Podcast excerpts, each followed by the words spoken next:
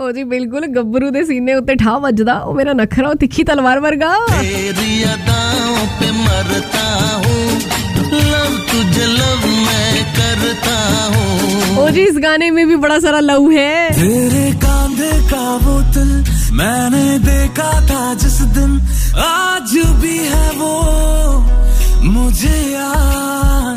तेरे कांधे का ये तिल जब भी ये गाना सुनती हूँ ना, तब मुझे वो पुराने वाला गाना याद आ जाता है। मेरा कुछ सामान, जिसमें वो बोलती है कि 116 चाँद की रातें, एक तुम्हारे कांधे का वो तिल। एग्जैक्टली सो ये जब भी ये गाना सुनती है, मुझे ये वाला गाना ज़रूर याद आता है, क्योंकि ये मेरा गाना फेवरेट है, बहुत ही ज़्यादा वाला। ओके चलो ठीक है। अभी जज्बातों पे ना बहते हुए थोड़ा सा आपकी हेल्थ और ब्यूटी के बारे में बात कर लेते हैं।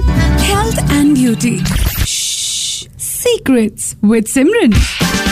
जी बिल्कुल सिमरन के साथ क्या होता है कि कभी कभी ना आपकी ना एल्बो में काफ़ी ज़्यादा पेन होने लग जाता है कोहनी जिन्नू आप पंजाबी च कूनी भी कह हैं। तो सबसे पहली बात है कि आप जो है ना वो दूध में डाल के टर्मरिक जो है वो ज़रूर पिए क्योंकि आ, ये जो है ना आ, आपके लिए बहुत ज़्यादा बढ़िया है क्योंकि इसमें एंटीऑक्सीडेंट होते हैं और ये कोई भी अगर अंदर चोट भी लगी है तो उसको अच्छे से हील करेगी। एंड उसके साथ साथ आप जो है वो जिंजर टी भी ले सकते हैं क्योंकि इसके जो यू नो आपको पेन से रिलीफ देती है अगर आपकी कोहनी में अचानक से पेन जो है वो होना शुरू हो गया तो जिंजर रूट आप अच्छे से बॉईल कर सकते हैं। आ, पानी में डालिए उसको टेन मिनट के लिए बॉईल करिए। सो उसके लिए भी अच्छा है। उसके साथ साथ आम, आप एक काम कर सकते हैं। अगर आपके पास हीटिंग पैड है या कोल्ड पैड है आप अपनी कोहनी के साथ में रखिए जिससे आपके दर्द को आराम मिलेगा। लेकिन अगर आपको लग रहा है कि सारी रेमेडीज को यूज़ करने के बाद भी आपको फ़र्क कतई नहीं पड़ रहा है तो आपको डॉक्टर के पास ज़रूर जाना चाहिए। क्योंकि बॉडी की कोई भी चीज़ को हल्के में तो बिल्कुल नहीं लेना चाहिए। सिमरन आपके साथ जियो बिंदास क्योंकि लाइफ मस्त है यार।